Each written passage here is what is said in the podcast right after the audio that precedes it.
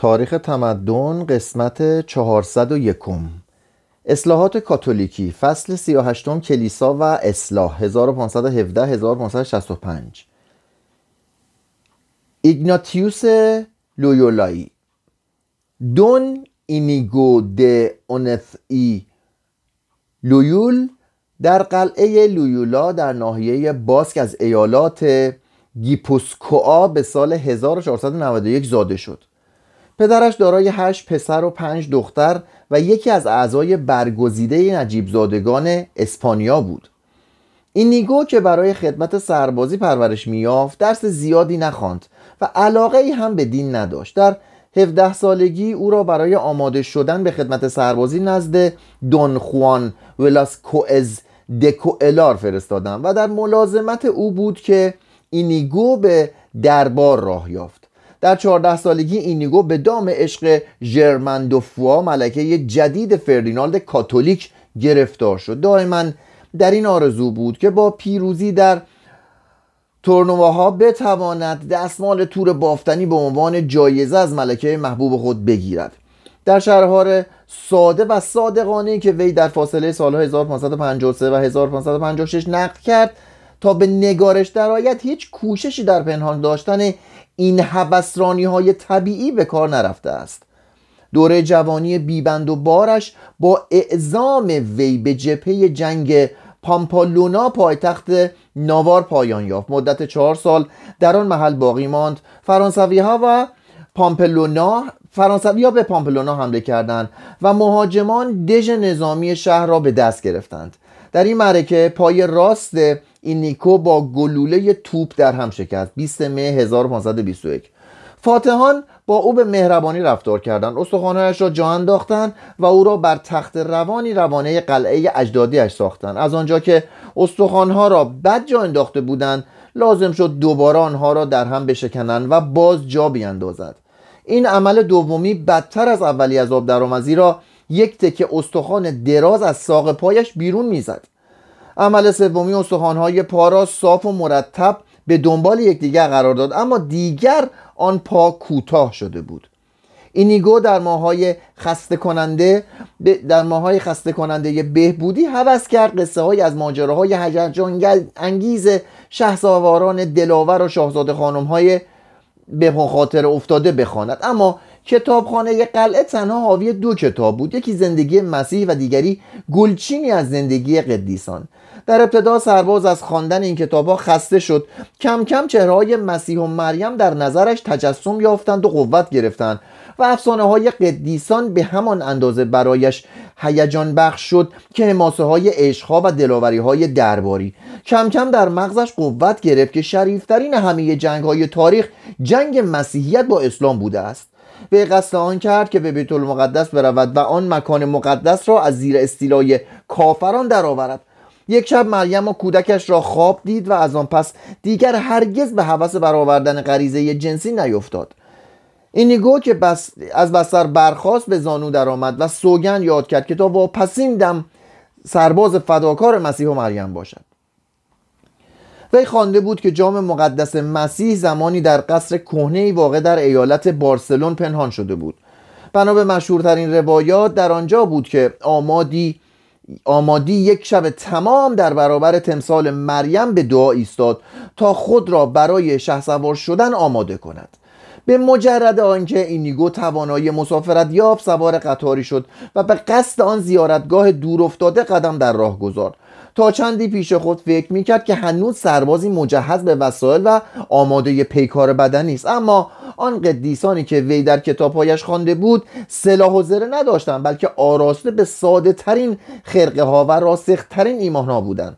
پس از رسیدن روح خود را با سه روز توبه و پاک کرد. جامعه فاخر خود را به جنده پوشی داد و خرقه خشن زایران را برتن کرد. تمام شب به 24 ماه مارس را تنها در نمازخانه صومعه بندیکتیان در حال ایستاده یا زانو زده در برابر محراب مادر خدا نهراب مادر خدا بیمار ماند و بیدار ماند و با خدای خود عهد بست که سراسر عمر خیش را در خودداری جنسی و توحیدستی بگذراند. روز بعد در آین قربانی مقدس شرکت کرد قاطر خود را به راهبان داد و با پای لنگان رو به بیت المقدس نهاد. نزدیکترین بندر بارسلون بود. میان راه کنار کلبه ای توقف کرد. پیرزنی محل قاری را به عنوان پناهگاه موقتی به وی نشان داد. اینیگو آنجا را برای چند روز اقامتگاه خود ساخت و به تمرین ریاضت های جانفسایی پرداخت که نزدیک بود به مرگش منتهی شود. پاکیزه نگاه داشتن و کوتاه کردن و شانه زدن موی سر گرفتن ناخن شستن صورت دست و پا و استهمام بدن را ترک کرد. او به همان قوت لایموتی که از راه تکدی به دست می آورد قناعت می کرد هرگز گوش نمی خورد گاهی چند روز, چند روز متوالی روزه می گرفت هر روز سه بار خود را تازیانه می زد و ساعتهای بسیار را به خواندن دعا می گذراند زن دینداری که بر حال او آگاهی یافت از بیم آنکه مبادا این آزارهای جسمانی موجب هلاکت وی شوند اینیگو را به منزلش برد و از او پرستاری کرد تا سلامتی خود را باز یافت اما بعد از او به حجره در صومعه دومینیکیان بعد او اما بعد که او به حجره در صومعه دومینیکیان انتقال دادند باز آزار تازیان زنی خود را از سر گرفت. خاطر گناهگاری های گذشتهش وی را سخت مشوش کرده بود. او با بدن خود که عامل گناهگاری ها بود به جنگ برمیخواست و با عزمی راسخ آن را آزار می‌داد و تازیانه می‌زد تا هر گونه وسوسه گناه را از آن بیرون راند. گاهی اوقات این مبارزه به نظرش بیفایده میآمد و به فکر خودکشی میافتاد. آنگاه تجلیات بر او ظاهر شد و باعث دلگرمی و امیدواریش گشتند. چنانکه یک بار هنگام اجرای آین تناول اشای ربانی به یقین دریافت که به جای قرص نان مقدس خود مسیح را زنده و حاضر دیده است. در مورد دیگر مسیح و مادرش در برابر او نمایان شدند و بار دیگر تسلیس ربانی را به چشم دید و بدون کمک الفاظ یا عقل بلکه در پناه برق مکاشفات راز جمع بودن سه وجود در یک خدا را دریافت. باز چنان که خود نقل کرده است در موقعیت دیگری خداوند بر من اجازه داد که به اصل آفرینش پی ببرم. این تجلیات به کشمکش های روحی او آرامش میبخشیدند و زنگ دیوانگی های جوانیش را از لوح زمیرش میزدودند. در آن هنگام از شدت ریاضت های جسمانی خود میکاست و امیدوار می‌شد که اینک با غلبه بر جسم خود می‌تواند بدون احساس غرور آن را پاک و محذب سازد. ما این گونه تجربیات که مدت یک سال به طول انجامید اینک وی خود را لایق آن می‌دانست که رو به سوی بیت المقدس نهد. در فوریه 1523 در بارسلون سوار کشتی شد در خلال سفر دو هفته در روم باند و قبل از آنکه روحیه کافرکیشانه آن شهر بتواند در ایمان او رخنه یابد از آنجا گریخت. در چهاردهم ژوئیه ونیز را به قصد یافا پشت سر گذاشت پس از تحمل مصائب بسیار و در عین حال درک رویاهای روحی که موجب پشتگرمیش می‌شدند به فلسطین رسید. اما اقامت در بیت المقدس عذابی علیم شد. ترک ها که نظارت بر آن مکان مقدس را در دست گرفته بودند گرچه از ورود مسیحیان جلوگیری به عمل نمی آوردند اما اجازه تبلیغ مسیحیت را به کسی نمی‌دادند. و هنگامی که اینیگو اظهار داشت که به رغم آن مقررات می‌خواهد مسلمانان را به دین مسیح درآورد سرپرست محلی فرقه فرانسیسیان که از طرف پاپ معمور حفظ آرامش در آن ناحیه بود از وی خواست که هرچه زودتر به اروپا مراجعت کند. در مارس 1524 اینیگو بار دیگر قدم به خاک بارسلون گذاشت. شاید وی در آن حال حس می‌کرد که گرچه بر جسم خود تسلط یافته اما هنوز اسیر سرپنجه تخیلاتش باقی مانده است. پس با عزمی راسخ به پرورش و تنظیم قوای مغزی خود پرداخت. با اینکه اکنون 33 سال داشت برای فرا گرفتن زبان لاتینی به شاگردان مدرسه پیوست. اما اصولا در بشر تمایل به تعلیم دادن شدیدتر از اراده یاد گرفتن است. به زودی ایگناتیوس لویولایی چنان که اهل دانش او را مینامیدند شروع به موعظه کرد برای گروهی کوچک از زنان با ایمان اما زیباروی. و همین امر سبب شد که هواخواهان آن زیبارویان اینیگو را به عنوان معاشر نااهل گرفتند و کتک مفصل زدند. وی به آلکالا رفت 1526 و به تحصیل فلسفه و الهیات پرداخت. آنجا نیز به ارشاد جمع محدودی از زنان تیره بخت که چند نفر از روسپیان توبکار نیز در میانشان بودند مشغول شد. این ایگو کوشش بسیار کرد که با تعلیم روش تمرین های روحی خود تمایلات گناهکارانه را از جسم و جان ایشان بیرون براند. اما در عوض چند نفر از پیروانش دچار حملات عصبی و غش شدند و دستگاه تفتیش افکار او را احضار کرد. برای مدت دو ماه در زندان به سر برد اما بالاخره توانست بازرسان را به اصیل‌آیین بودن خود مطمئن سازد و خلاصی یابد. من فکر نکنم این با شرایطی که زندگی می‌کرده زندانای تفتیش افکار واسش سخت بوده باشه چون فکر کنم اونجا تازه واسش هتل هم بوده. اما به وی امر شد که دیگر گرد تدریس نگردد. ایگناتیوس به سالامانکا رفت 1527 و بار دیگر همان مراحل ارشاد احضار به دادگاه اقامت در زندان رهایی از آن و ممنوعیت از آموزش را به ترتیب گذراند. اکنون دیگر سرخورده, سرخورده از اسپانیا روی به پاریس نهاد و همچنان با پای پیاده به راه خود ادامه داد. اما این بار اولاغی سنگین از بار کتاب در پیش خود میراند. در پاریس به نوانخانه پذیرفته شد و از راه تکدی در خیابانهای رزق روزانه و هزینه تحصیلی خود را به دست می آورد وارد کلژ دومونتگو شد و چنان با علاقه و پشتکار غرق در تحصیل شد که برخی از شاگردان کم کم او را چون قدیسی مورد احترام قرار دادند. آنها با راهنمایی او به انجام تمرینهای روحی مانند دعاخانی و ریاضت کشی برای توبه و فرو رفتن در حالت تفکر درونی گراییدند. در 1529 به کالج سنت بارب منتقل شد و در آنجا نیز پیروانی به دور خود جمع کرد. دو نفر هم اتاق او هر کدام از راهی مختلف به تقدس او ایمان آوردند. پیر فاور پتروس فاور چوپانی از مردم آلپ بود که از کودکی به علت حجوم ترسای خیالی یا واقعی رنج بسیار برده و در یکی از این حجوم ها با خدای خود عهد کرده بود که همه عمر را در خودداری جنسی به سر برد. اکنون که پیر به 20 سالگی رسیده بود پیوسته میکوشید روح آشفته خود را که با حالتی تبالود در برابر وسوسه های نفس ایستادگی می‌کرد در پشت رفتاری خشن و با انضباط پنهان نگاه دارد. ایگناتیوس گرچه ادعایی به هوش و ذکاوت خود نداشت اما در پرتو عواطف باطنیش به آسانی بر رموز زندگی درونی دیگران پی می برد وی مشکل روحی دوست جوانش را حد زد و او را اطمینان داد به اینکه می‌تواند انگیزه های نفسانی را تحت اختیار ارادی ارادی تمرین یافته درآورد. اما چگونه باید اراده را تمرین داد؟ ایگناتیوس لویولایی در پاسخ می گفت از راه تمرین های روحی. پس آن دو با هم به تمرین مشغول شدند.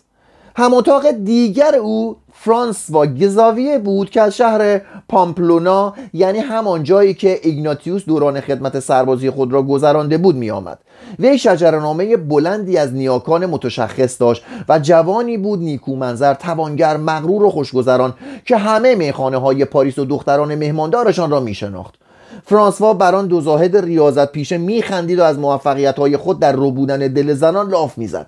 با این همه وی در کار تحصیلاتش باهوش و کامیاب بود و در همان زمان دانشنامه استادی خود را گرفته بود و برای کسب درجه دکترا کار می‌کرد. روزی مردی را دید که چهرش از سفلیس آبلگون شده بود و او به فکر فرو رفت. زمان دیگری که از نیاز باطنی خود به مشهور شدن و درخشیدن در جهان سخن می‌گفت ایگناتیوس به آرامی این جمله را از انجیل برایش نقل کرد. زیرا که شخص را چه سود دارد هرگاه تمام دنیا را ببرد و نفس خود را ببازد یا نفس خود را ببازد. فرانسوا گزاویه از این جمله ناراحت شد اما نتوانست هیچ وقت آن را از گوش خود بیرون براند. و او نیز بعدها در اجرای تمرین های روحی به ایگناتیوس و فاور پیوست. شاید محرک او غرور باطنیش بود به اینکه در تحمل محرومیت ها و سرما و رنج از آن دوتن عقب نماند. آنها خود را تازیانه می‌زدند روزه می‌گرفتند روی کف اتاقی سرد با پیراهن نازک میخوابیدند. پا برهنه و تقریبا تمام برهنه در برف راه می‌رفتند. تا بدن خود را در مقابل سختی های سختی ها پرتاقت سازند و در عین حال آن را به زیر فرمان اراده خود درآورند. تمرین های روحی اکنون شکل کاملتری به خود گرفته بودند. ایگناتیوس آنها را از روی سرمشقی که رئیس دیر بندیکتیان در کتاب خود به نام تمرین زندگی روی 1500 داده بود تنظیم کرد. کتاب کوچک او به صورت یکی از نیروهای محرک تاریخی تاریخی دوران اخیر درآمد. ایگناتیوس اساس فکر و تعلیم خود را بر حقانیت کتاب مقدس و لغزش ناپذیر بودن کلیسا قرار داد. در نظر او داوری فرد در مورد دین چیزی جز دعوی پوچ و اخلالگری مغزهای پر افاده و توخالی نمی‌توانست باشد. ما باید همیشه آماده باشیم که اگر مقامات کلیسایی چیزی را که در نظرمان سفید می نماید به سیاه تعریف کنند باور کنیم که آن چیز سیاه است. برای پرهیز از عذاب وجدان باید خود را چون خدمتگزاران فرمانبردار خداوند و همچنین نایب خداوند در زمین یعنی کلیسا بار بیاوریم. برای انجام نخستین تمرین روحی باید گناهانمان را در نظر مجسم سازیم و حساب کنیم هر یک از آنها مستوجب چه کیفری است. شیطان تنها به خاطر یک گناه محکوم به سوختن در آتش دوزخ شد. بهتر است برای شمارش گناهان روزانهمان بر روی خطوط مستقیمی که نماینده روزهای هفته اند برای هر گناه علامتی بگذاریم و سپس بکوشیم تا هر روز از شماره آن علامت ها بکاهیم. چه خوب است که در اتاق یا حجره تنگ و تاریکمان زانو بر زمین زنیم و تصویر دوزخ را هر چقدر که ممکن باشد واضحتر در نظر بیاوریم. و آنگاه از خود بپرسیم چگونه می توانیم از آن عذاب جاویدان رهایی یابیم؟ تنها به کمک مسیح که از جان خود گذشت و شهادت بر صلیب را پذیرفت تا ما را نجات بخشد. پس ما باید در اندیشه جزئیات زندگی مسیح و حوادث تاریخی مهمی که همراهان در دنیا اتفاق افتادن تعمیق کنیم و با نیروی تخیل خود در برابر شخصیت های برجسته آن حماسه خدایی به زانو درافتیم پس از گذراندن دو هفته تمام در این تفکرات باید به دنبال مسیح را بیفتیم و قدم به قدم او را در مراحل شهادتش و در لحظاتی دردبار که زیر سنگینی صلیب از رفتار باز میماند دنبال کنیم. باید در وجود خود حس کنیم که دعای آخرین را هماوای او خانده ایم نیز همدرد با او ضربات تازیانه بر پیکرمان فرود آمد و بر چارچوب صلیب میخکوب شده ایم باید لحظات او را بگذرانیم با او بمیریم و با او در خاک شویم. در هفته چهارم باید خود را در حال رستاخیز بیابیم. مشاهده کنیم که پیروزمندانه سر از خاک گور به در آورده ایم و همراه مسیح به عالم بالا صعود می کنیم پس از آنکه با در نظر آوردن این رویای متبرک قوی دل شدیم باید آماده آن باشیم که چون سربازانی جان برکف شیطان را به زانو و مردمان را به سوی مسیح آوریم و در آن جهاد مقدس باید همه مصائب را با خوشنودی تحمل کنیم و جان خود را شادمانه نصار او سازیم. این دعوت به فداکاری در سراسر عمر میان دانشجویان دانشگاه پاریس نه نفر هواخواه یافت. دانشجویان جدی و جوانی که نخستین بار پی به نامفهوم بودن جهان برده بودند و آرزو داشتند که در آن دریای شکا و ترسا به لنگری از ایمان و امیدواری دست یابند. آنها داوطلب شدند که تقدیر و زندگی و رستگاری آن جهانی خود را یکسره به دست ایگناتیوس بسپارند و به ایشان پیشنهاد کرد که در موقع مناسب با هم به فلسطین بروند و در آنجا چندی تا حد امکان عملا مانند مسیح زندگی کنند. در 15 اوت 1534 در نمازخانه کوچکی گرن آمدند. عهد کردند که تمام عمر در خودداری جنسی و توحیدستی به سر برند و سوگند خوردند که پس از دو سال ادامه تحصیل به سرزمین مقدس جلای وطن کنند. ایشان هنوز نقشه معینی برای مبارزه با آین پروتستان نداشتند بلکه اسلام را دشمن بزرگ خود می‌دانستند. به مباحثات در الهیات علاقه نشان نمی‌دادند و هدف اصلیشان پیشروی در راه تقدس و دینداری بود. نهضت ایشان بیشتر از رازوری اسپانیایی ریشه گرفته بود تا از مناقشات فکری معمول در آن زمان. در نظر ایشان بهترین حجت زندگی با ایمان بود. در زمستان 1536 و 37 با پای پیاده خاک فرانسه را پیمودند از کوههای آلپ عبور کردند و خود را به ونیز رساندند. به امید آنکه از آنجا راهی به یافا بیابند. اما ونیز با ترکان عثمانی در جنگ بود و سفر غیر ممکن. در ضمن در ضمن این تاخیر و انتظار ایگناتیوس با کارافا آشنا شد و چندی به فرقه تئاتین ها پیوست. بر اثر مصاحبت با این کشیش های فداکار تصمیم وی به زندگی کردن در فلسطین تغییر یافت و به فکر افتاد که در همان خاک اروپا زندگی خود و همراهانش را وقف خدمت کلیسا سازد. پس از مشاوره ای با شاگردان قرارشان بر این شد که اگر تا پس از یک سال انتظار راه فلسطین به رویشان باز نشود همگی خود را در اختیار پاپ بگذارند تا هر وظیفه ای را که خود صلاح بداند به عهده ایشان محول سازد. فاور توانست برای همه آن گروه اجازه کشیش شدن را به دست بیاورد. در این هنگام ایگناتیوس 46 سال داشت. حالت قدیسی مجذوب و جانبرکف داشت. ایگناتیوس آزار کسی را نمی‌خواست گرچه برقراری سلطه دستگاه تفتیش افکار را لازم می‌دانست. و در حقیقت باید گفت که او خود قربانی آن دستگاه بود نه عامل اجرای احکامش. وی سختگیر اما مهربان بود. با تیب خاطر از بیماران و مبتلایان به تاون پرستاری می‌کرد و آرزویش این بود که مردمان را نه با آتش شمشیر بلکه از راه نفوذ یافتن به مغز و روح جوان و انعطاف پذیرشان و نشاندن ایمانی راسخ در دلشان به دین مسیح درآورد. ایگناتیوس با آنکه خود بانی یکی از کامیابترین فرقه های مسیحیت در امر پرورش افراد بود اما به فرا گرفتن دانش یا نیروی تفکر چندان اهمیتی نمی‌داد. وی در الهیات تبهری نداشت و در مباحثات و ریزکاری های فکری شرکت نمی جست وی اصولا ادراک مستقیم را بر تفاهم استدلالی ترجیح می‌داد. دیگر لازم نمی‌دانست که درباره وجود مسیح مریم و قدیسان اقامه برهان کند زیرا یقین داشت که ایشان را به چشم دیده است و احساس می‌کرد که وجود آنها از هر چیز و هر کس که در اطراف خود دارد به وی نزدیکتر است. در واقع ایگناتیوس در باطن خود آدمی بود سرمست از وجود مسیح. اما با همه این تجربیات باطنی و رازورانه مردی بود که جانب جهد و کوشش را از دست نمی‌داد. او می توانست با روش های انعطاف پذیر خود را به هدف های تغییر ناپذیرش برساند. به هیچ وجه راه ناسواب را برای رسیدن به هدفی سواب اختیار نمی کرد اما لیاقت و فراست آن را داشت که اوضاع زمان را در نظر گیرد. امیدها و خواستهای خود را تخفیف دهد. روشهای خود را با خلق و خوی اشخاص و شرایط محیط منطبق سازد. هر جا لازم بود تدبیر به کار برد. مردم را با تیزمینی و خودداوری و دستیاران و خدمتگزاران شایسته را از میان ایشان دستچین کند و پیروان خود را چنان که در باطن خیش میاندیشید چون فرمانده سپاهی رهبری کند و به کارهایی که در خور لیاقتشان بود بگمارد. این اکتیوس گروه کوچک پیروان خود را با اصطلاح نظامی هنگ ایسا می‌خواند.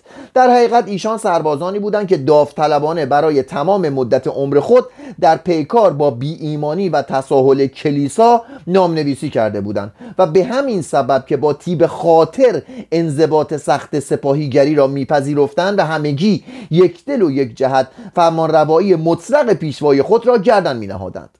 در پاییز 1537 ایگناتیوس فاور و لاینس از ونیز به قصد روم به راه افتادند تا نقشه های خود را به تصویب پاپ برسانند.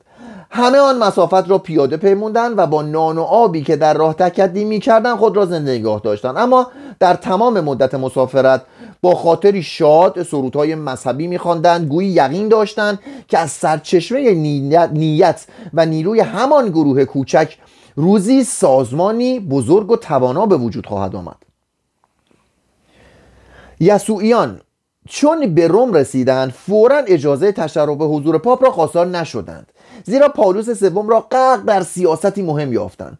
پس در یک بیمارستان اسپانیایی به خدمت مشغول شدند از بیماران پذیرایی کردند پرستاری کردند و جوانان را تعلیم دادند. در اوایل سال 1538 پاولوس ایشان را بار داد و چون شنید که قصد دارند به فلسطین بروند و در آنجا زندگی راهبانه و زاهدانه در پیش گیرند نسبت به ایشان اظهار ملاطفت کرد و با کمک چند نفر از کالدینارهایش مبلغ 210 گران 550 دلار به عنوان خرج سفر به ایشان پرداخت.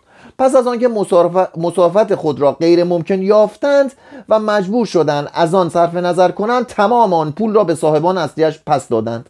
چند تن دیگر از اعضای آن گروه که در, که در شمال باقی مانده بودند به روم احضار شدند و در این هنگام عدهشان به یازده نفر رسید. پالوس سوم فاور و لانس را به استادی دانشگاه روم تعیین کرد در حالی که ایناکتیوس وظیفه خاصی در پیش گرفت که عبارت بود از به راه راست آوردن روسپیان. و برای این منظور با اعاناتی که از هواداران خود جمع آوری می‌کرد خانه مارتا را بنیان نهاد تا روسبیان بیپناه را در آن جای دهد و با شور و غیرت بر ضد انواع جرایم جنسی به موعظه پرداخت و از این را برای خود دشمنانی آفرید. با روی آوردن داوطلبان تازه‌ای به سوی این جمع لازم آمد که اصول عقاید و آین آن تصریح شوند. تعهد به فرمانبرداری محض بر دو تعهد خودداری جنسی و زندگی توهی دستانه افزوده شد. بدین ترتیب که فرمانده که توسط پیروان انتخاب می‌شد بلا فاصله پس از شخص پاپ قرار می گرفت بعدا تعهد چهارمی نیز به اصول آین فرقه مزبور اضافه شد که عبارت بود از خدمتگذاری به درگاه خلیفه روم به عنوان نایب خدا در زمین و اجرای فوری و بدون چون و چرای آنچه را که پاپ زمان یا جانشینش برای نجات ارواح و یا اشاعه دین لازم بداند. در سراسر دنیا. در 1539 ایگناتیوس از کاردینال کنتارینی خواهش کرد که مواد آینامه را از نظر پاولوس سوم بگذراند و از او درخواست کند که آن گروه را به عنوان فرقه نوظهور تقدیس کند. پاپ موافق بود اما بعضی از کاردینال ها مخالفت کردند زیرا آن گروه را افراطیونی متمرد می شناختند سرانجام پاپ بر اعتراضات ایشان فایق آمد و آنچه را که در متن توقی به عنوان انجمن عیسی خوانده شده بود به رسمیت شناخت. 27 سپتامبر 1540 اعضای آن فرقه به طور مشخص خدمتگزاران موظف انجمن عیسی خوانده شدند. واژه یسوعی دو سال از 1544 به بعد معمول شد و آن هم در اصل اصطلاح حجوامیزی بود که کالون و معترضان دیگر به کار می بردن و خود ایگناتیوس هرگز آن را بر زبان نراند. پس از مرگ ایگناتیوس موفقیت و اعتبار آن فرقه نوین موجب شد که واژه یسوعی جنبه هجوامیز خود را از دست بدهد و در نیمه دوم قرن 16 به صورت عنوانی افتخارآمیز درآید. در 17 آوریل 1941 ایگناتیوس لویولایی به فرماندهی فرقه نوظهور انتخاب شد. تا چندین روز پس از آن کاری جز ظرفشویی و خدمت پست و پرمشقت دیگر انجام نداد. وی بقیه عمرش را اکنون پنجاه سال داشت. در روم گذراند. و مرکز فرماندهی انجمن را به طور دائم در آنجا دایر ساخت. به موجب اساسنامه کاملی که بین سالهای 1547 و 1547 و 1552 تنظیم کرد که با تغییراتی جزئی تا زمان حال به قوت خود باقی مانده است قدرت نهایی به دست اعضایی که سوگند تعهد یاد کرده بودند سپرده می‌شد. از هر ایالتی دو نفر نماینده انتخاب می‌شد و اینان همراه با رؤسای محلی فرمانده و دستیارانش تشکیل هیئت فرماندهی را می‌دادند که در مورد لزوم در مورد لزوم اختیار داشت فرمانده تازه انتخاب کند. فرمانده یک مشاور و چهار دستیار داشت که بر هر یک از اعمال او نظارت می‌کردند. اشتباهات مهمش را به وی خاطر نشان میساختند و هرگاه او را فردی نالایق تشخیص می‌دادند هیئت فرماندهی را دعوت می‌کردند تا او را از مقامش معزول کند داوطلبانی که می‌خواستند به انجمن عیسی بپیوندند میبایست دو سال نوآموزی کنند در این مدت آنها به آین و, و هدف انجمن آشنایی میافتند تمرینهای روحی را به جای میآوردند. زیردستی و نوکری می‌کردند و خود را یکسره در تعهد فرمانبرداری مقدس از بالا دستشان قرار می‌دادند. ایشان موظف بودند که خواستای شخصی را که به یک سو خواستای شخصی را ایشان موظف بودند که خواستای شخصی را به یک سو نهند مانند سربازانی دستورهای افراد بالاتر از خود را اجرا کنند و چون اجسادی بی اراده به هر سو روانه شوند و میبایست بپذیرند که فرمانبرداری از بالا دستهایشان به منزله فرمانبرداری از خداوند است. میبایست مترصد باشند که خطاهای یاران خود را به مقامات مسئول گزارش دهند و اگر دیگری خطاکاری خودشان را گزارش دهد ابتدا نسبت به او کینه در ابدا نسبت به او کینه در دل نگیرند. گرچه قوانین انضباطی سخت و دقیق بودند اما انجمن موارد خاص را در نظر می گرفت و قابلیت انعطاف داشت و به ندرت ممکن بود اراده فردی را در هم بشکند یا قوه ابتکار را از بین ببرد. ظاهرا تمایل به فرمان برداری خود نخستین قدم به سوی کسب لیاقت در فرماندهی است زیرا همین تمرین ها بودند که عده زیادی از مردان لایق و مبتکر به بار آوردند. آنهایی که در این دوره دشوار ناموزی جان سالم به در می بردن تعهد ساده که قابل پس گرفتن بود می سپردن تا تمام عمر در خودداری جنسی و توهیدستی و فرمانبرداری صرف به سر برند و بدین ترتیب وارد طبقه دوم می شدن. بعضی از آنها در همین مقام باقی میماندند و چون برادران غیر روحانی به خدمات نیکوکارانه ادامه می‌دادند و برخی دیگر به عنوان دانشمند تعلیم یافته در آرزوی رسیدن به مقام کشیشی تحصیل ریاضیات فلسفه الهیات و ادبیات کلاسیک می‌کردند و در مدارس و کالج ها به تدریس میپرداختند. آنهایی که آزمایش های بیشتری را میگذراندند وارد طبقه سوم و صاحب عنوان دستیاران تعلیم یافته می شدند و بالاخره عده قلیلی هم می توانستند به طبقه چهارم و مقام تعهد سپردگان ارتقا یابند و اینها کشیشانی بودند که خصوصا سوگند فرمانبرداری مطلق نسبت به هر فرمان و دستور پاپ یاد کرده بودند.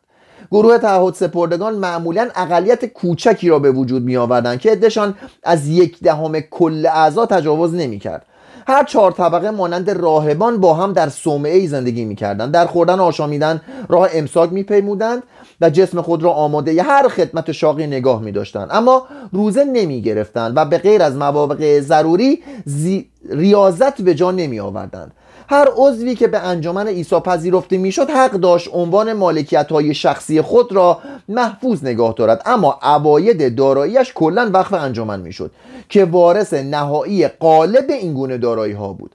هر فرد یسوعی میبایست دارایی و عمل خود را موقوف در راه جلال بی انتهای خداوندگار بداند. کمتر در تاریخ دیده شده است که سازمانی تا این اندازه ساخته و پرداخته دست یک فرد بوده باشد ایناکتیوس به اندازه کافی زندگی کرد که بتواند در اساسنامه انجمن عیسی تجدید نظر کند و آن را به صورت دستورهایی کاملا عملی درآورد. وی از درون اتاق کوچک و لختش با قدرت و مهارتی تام اعمال سپاهیان خود را که در سراسر اروپا و بسیاری از نقاط دیگر جهان پراکنده شده بودند هدایت و تنظیم می‌کرد. وظیفه دشوار فرماندهی انجمن و بنیانگذاری و نگاهداری دو مدرسه و چندین بنگاه خیریه در روم دیگر اندک اندک پیکر سارخوردهش سنگینی می‌کردند و او را از پا در می آوردند و که همواره نسبت به ضعیفان مهربان بود دیگر حتی با مقربترین زیر دستان خود به بیرحمی و خشونت رفتار می‌کرد. اما نسبت به نفس خیش از همه سختگیرتر بود.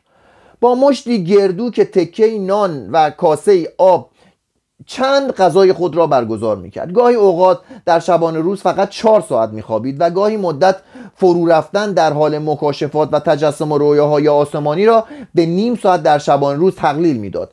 هنگامی که چشم از دنیای فانی برگرفت 1556 بسیاری از اهالی روم حس کردند که نسیم تندی از وزش باز ماند. در آن زمان مردم هنوز نمی توانستند از خاطر خود بگذرانند که این اسپانیایی رام نشدنی یکی از بانفوذترین مردان تاریخ دوران آینده خواهد شد. در هنگام مرگ ایگناتیوس انجمن عیسی نزدیک به هزار عضو داشت که سی و پنج نفرشان از تعهد سپردگان بودند. پس از مناقشات بسیار که حاکی از اشتیاق به فرمانده شدن یسوعیان ظاهرا فرمانبردار بود دیگو لاینس به فرماندهی انتخاب شد 1557 اما از آنجایی که در چهار پشت قبل اجدادش یهودی بودند عدی از بزرگان اسپانیایی که در فرقه یسوعیان نفوذ, داشتند او را لایقان مقام نشناختند. پاپ پالوس چهارم که از مادام العمر بودن مقام فرماندهی فرقه بیمناک بود و آن را وسیله رقابتی با مقام پاپ می‌دانست دستور داد تا در مواد اساسنامه تجدید نظر به عمل آید و دوران فرماندهی به سه سال محدود شود. اما بعدا پاپ پیوس چهارم آن قرارداد را ملغا کرد و از آن به بعد فرمانده یسوعیان در نصرهای آینده لقب پاپ سیاه یافت به سبب لباده سیاهی که می پوشید پس از آن فرانسوا بورژیا به یسوعیان پیوست و ثروت بیکرانش را وقف آن فرقه ساخت. انجمن عیسی به سرعت توسعه و قدرت یافت. هنگامی که وی به عنوان سومین فرمانده انتخاب شد 1565 عده اعضای آن به 3500 نفر رسیده بودند و در 130 خانه در 18 ایالت یا کشور مختلف به سر می بردند اروپا برای فعالیت های یسوعیان جپه کوچکی شمرده می‌شد. مبلغان انجمن به هندوستان چین ژاپن و دنیای جدید رفتند. در آمریکای شمالی انواع مصائب زندگی خود را چون عنایاتی از جانب خداوند میپذیرفتند. در آمریکای جنوبی ایشان بیش از هر دسته دیگری از تازه واردان در راه پرورش بومیان به رواج کشاورزی علمی خدمت کردند. در 1541 قدیس فرانس و گزاویه لیسبون را ترک کرد و به یکی از و به یک و با یک کشتی پرتغالی پس از سالی رنج راه خود را به گوا رساند. زنگی به دست گرفت و در خیابانها به راه افتاد تا شنوندگانی به دور خود جمع کند. چون این منظر چون این منظور حاصل شد به موعظه آنان پرداخت و چنان با صداقت و فساحت اصول دین مسیح را توضیح داد و آنقدر به سادگی و سراحت مبانی اخلاقی مسیحیت را توصیف کرد که هزاران نفر از هندوان و مسلمانان و حتی عدهای از پرتغالیان سختی کشیده و نفی بلد شده را به دین مسیح درآورد. چون در علم پزشکی دست داشت و بیمارانی را شفا داشت شهرت به معجزه کردن یافت. اما خود وی هرگز چنین ادعایی نداشت. توقی صادره به جانب پاپ 1622 گزاویه را در شمار قدیسان معرفی می کرد و دارای استعداد طبیعی سخن گفتن به هر زبان بیگانه در هنگام نیاز. هنگام گاهی ایمانش بر بشر دوستیش غلبه میافت چنانکه ژان سوم شاه پرتغال را وادار کرد که دستگاه تفتیش افکار را در گوا برقرار سازد. و دستور داد هیچ هندویی نباید به خدمات کلیسایی پذیرفته شود مگر آنکه چند پشت اجداد مسیحی داشته باشد. شاید دلیل این دستور آن بود که وی نمی‌توانست تحمل این فکر را بکند که یک مسیحی پرتغالی برای اقرار معاصی در مقابل یک نفر کشیش بومی زانو بر زمین بزند. سرانجام گزاویه گوا را ترک کرد زیرا می‌گفت من می‌خواهم در جای تبلیغ کنم که مسلمان و یهودی وجود نداشته باشد. کافران و بیدینان را به دست من بسپارید. که در نظر وی به دین مسیح آوردنشان آسانتر صورت می گرفت زیرا ایمان راسخی نداشتند. در 1549 به قصد ژاپن پا در سفر گذاشت و در میانه را به تحصیل زبان ژاپنی پرداخت. پس از پیاده شدن در بندر, در بندر کاگوشیما گزاویه و دستیارانش در خیابانها به موعظه مشغول شدند و اهالی نیز با کمال ادب به سخنان ایشان گوش فرا دادند. دو سال بعد به گوا بازگشت. آشوبی را که در میان مسیحیان برخواسته بود فرونشان و سپس رو به سوی چین نهاد تا آن کشور را به دین مسیح درآورد. 1552 پس از تحمل رنج بسیار به جزیره چانگچوئن واقع در پایین دهانه رود کانتون رسید. امپراتور چین ورود اروپاییان به خاک کشورش را گناهی مستوجب مرگ اعلام داشت. با این وضع گزاویه در صدد راه یافتن به درون سرزمین چین بود که بیمار شد و در دو دسامبر 1552 وفات یافت. در حالی که فریاد می‌زده خدای بزرگ من دل به امید تو بسته بودم. مرا شمسار جاودانی مساز. وی 46 سال عمر کرده بود. یسوعیان اروپا نیز مانند مبلغانشان در کشورهای بیگانه با همان وظیفه شناسی و از جان گذشتگی به خدمت مشغول بودند. ایشان در محل مأموریت خود باقی میماندند و در هنگام بروز تاون از بیماران پذیرایی می‌کردند پرستاری می‌کردند برای هر طبقه از مردم موعظه می‌کردند و بیان خود را با هر محفل و موقعیتی وفق می‌دادند. تحصیلات عالی و رفتار پسندیده آنان موجب آن می‌شد که زنان نجیب زادگان و حتی شاهان برای اقرار کشیشان یسوعی را انتخاب کنند. ایشان با کمال جدیت اما با نزاکت در کارهای دنیوی شرکت میجستند. ایگناتیوس همواره از راه اندرز با آنها گوشزد کرده بود. دوراندیشی بیشتر و دینداری کمتر بر دینداری بی... از اول می‌خونم. دوراندیشی بیشتر و دینداری کمتر بر دینداری بیشتر و دوراندیشی کمتر ترجیح دارد. یسوعیان معمولا مردانی با سجایای بزرگ اخلاقی بودند و اپایی که بعدا بر آنها گرفته شدند هنوز در آن زمان به ظهور نپیوسته بودند. گرچه ایشان از لحاظ مبانی سنفیشان معید دستگاه تفتیش افکار بودند اما در عمل خود را از آن برکنار می‌دانستند و میکوشیدند تا از راه آموزش و پرورش به اصلاح افراد بپردازند.